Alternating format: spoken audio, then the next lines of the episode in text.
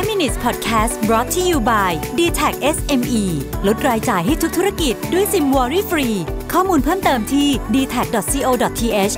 s m e สวัสดีครับ นี่คือ 5 minutes podcast นะครับ คุณอยู่กับผมรวิศ หาญอุตสาหะครับ วันนี้จะมาชวนคุยถึง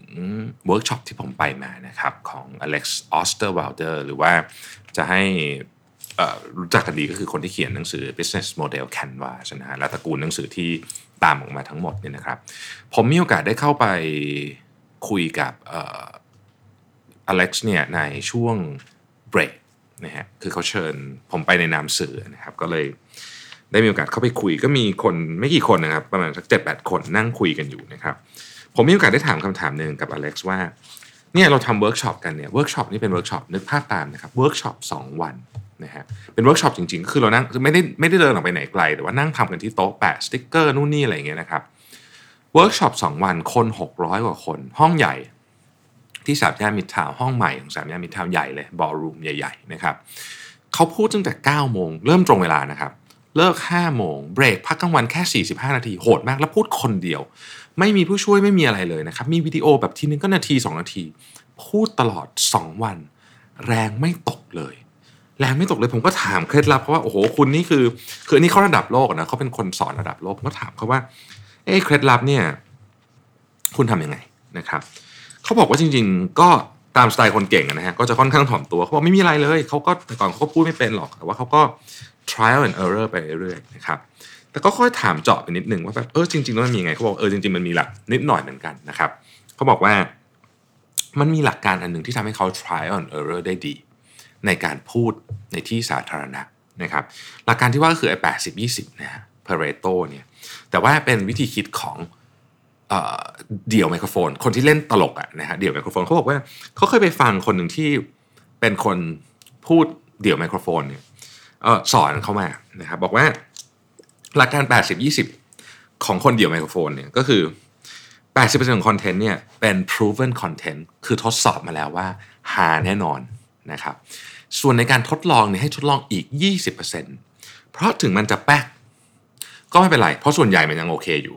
นะครับ แต่คุณต้องทดสอบกับคนจริง ๆ คุณไม่มีทางรู้เลยว่า มุกคุณเนี่ยมันจะฮาหรือมันจะแป๊กนะฮะ ต้องทดสอบ เขาบอกเขาก็ทำวิธีเนี้ยแต่เนื่องจากเขาไม่ใช่เป็นคนตลก แต่ผมว่าจริงๆเขาก็ตลกนะเขาเขาบอกเขาไม่ได้เป็นคนตลก เขาก็เลยลองใช้วิธีอื่นแทน เช่น เอาลองดูซิว่าจังหวะเนี้ยให้ทำเวิร์กช็อปแปะอันนี้ คุณจะได้ไม่เบื่อกัน เพราะจริง ๆ การพูด 2 วัน วัน 8 ชั่วโมงเนี่ยนะครับคนฟังเนี่ยเหนื่อยนะเบื่อด้วยอะแต่ว่าเขาเขาทำให้เราไม่เบื่อเลย ใครที่เป็นใครที่ไปเวิร์กช็อปนี้มาน่าจะเห็นด้วยว่าเขาสนุกมากจริงคือเขาพูดแบบ energy เยอะทำให้เรา energy เยอะตามไปด้วยนะครับ ทีนี้เขาก็บอกว่าคุณก็ต้องคิดนะว่ามนุษย์เราเนี่ยมมันมีการทำงานของสมองยังไง เขาแนะนำหนังสือมาเล่มหนึ่งชื่อ Brain Rules นะครับคนเขียนชื่อจอห์นมาจีนาผมยังไม่เคยอ่าน นะแต่เขาบอกว่าให้ไปอ่านหนังสือเล่มนี้เดี๋ยวผมจะไปซื้อมาอ่านนะเขาบอกว่า พูดถึงกฎการทำงานของสมองเลยแล้วอ่านเล่มนี้เล่มเดียวเนี่ยจบเลยเข้าใจเลยว่ามนุษย์เราทำงานยังไง สมองมนุษย์ทำงานยังไง เพื่อคุณจะได้ออกแบบการพูดที่สมองมนุษย์ชอบนะฮะผมก็เลยถามคนนี้เอาสมองมนุษย์ชอบชอบอะไรบอกเช่น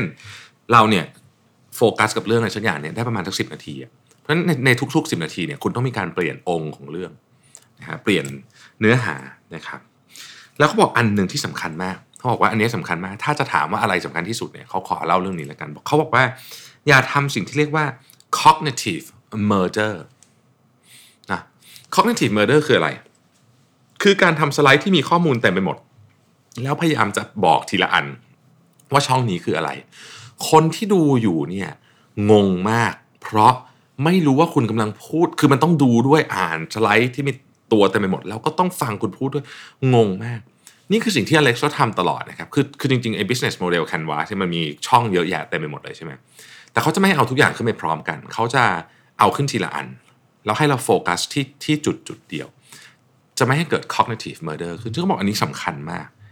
ผมเองเนี่ยก็รู้สึกว่าเออจริง ทั้งสองวันนี้สิ่งที่เขาทำก็คือ เขาไม่